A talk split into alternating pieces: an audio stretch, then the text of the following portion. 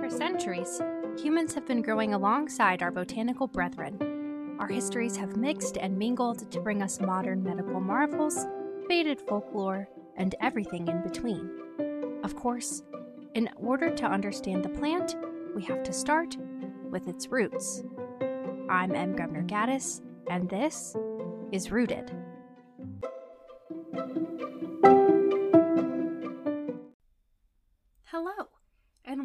To my first ever bonus episode.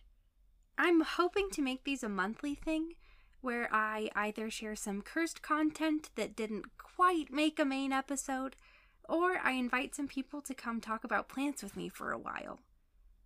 I hope you enjoy this first little deep dive into Valentine's Day traditions as my gift to you.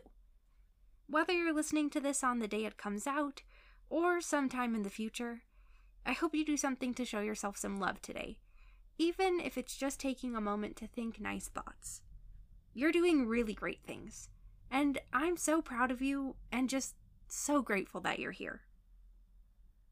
Now that we have all of my mushy thoughts out of the way, let's dive into the wild and wacky traditions of Valentine's Day. Okay, for starters, let's take it back to the infamous tale of Saint Valentine. The exact details have been muddled over time, but the gist of the story is that a priest by the name of Valentine was exiled for standing up against the decree from an emperor that young men should not be allowed to marry. For his transgressions, he was sentenced to beheading. But while awaiting trial, he fell in love with the jailer's daughter, even going so far as to write her a note the day before his death, which he signed Love, Your Valentine, which we still use to this day. While that origin story is all well and good, or I guess as good as it gets for a tale about gruesome beheadings, it blatantly glazes over the far more interesting Roman holiday that preceded it. See, the tale of St. Valentine is quite tragic, but it was hardly news for a time where people were being beheaded left and right for the tiniest of reasons. A ruler could basically decide to have you put to death for breathing funny in those days.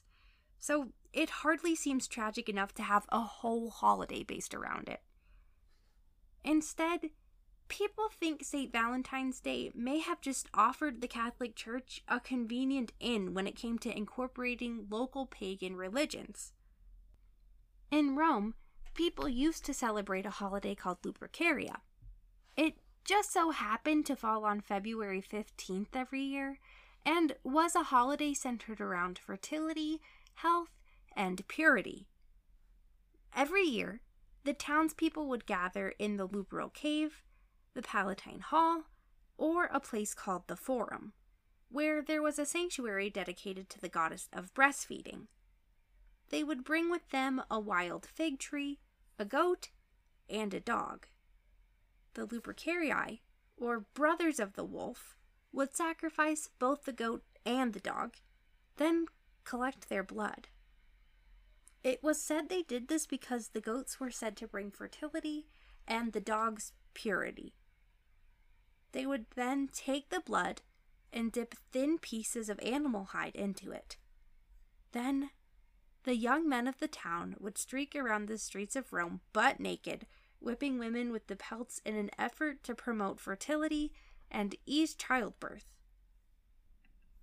I, for one, am very glad to not be an ancient Roman lady right now, and I'm sure you are too. If nothing else, that's something we can all choose to be grateful for. We're not Roman ladies being chased around by naked men who want to whip us with bloody hides. But how did we go from such gory origins to sending each other sappy notes and chocolates? Well, that's where Catholicism comes in. See, before capitalism could really pop off here, we needed to at least not associate the day we were supposed to send our sweethearts treats with murder and nearly naked gods in goatskin girdles.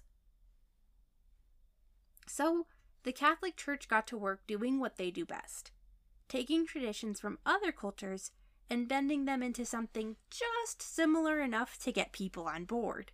So, they leaned into all the amazing things St. Valentine did and his tragic love story.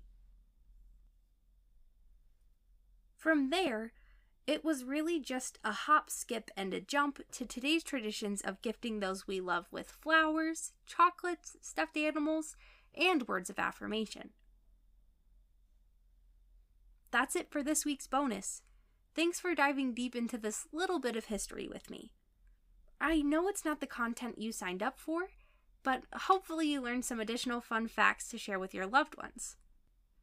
If you liked this bonus episode, you should check out a show called Tea Time Oddities on YouTube. It's an amazing podcast fully dedicated to telling you all about stories like this one.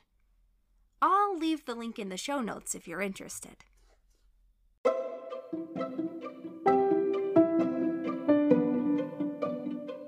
If you liked the show, please consider subscribing and leaving us a review on Spotify, Apple Podcasts, or anywhere else you listen. You can follow us on Facebook, Instagram, and TikTok at rooted.pod.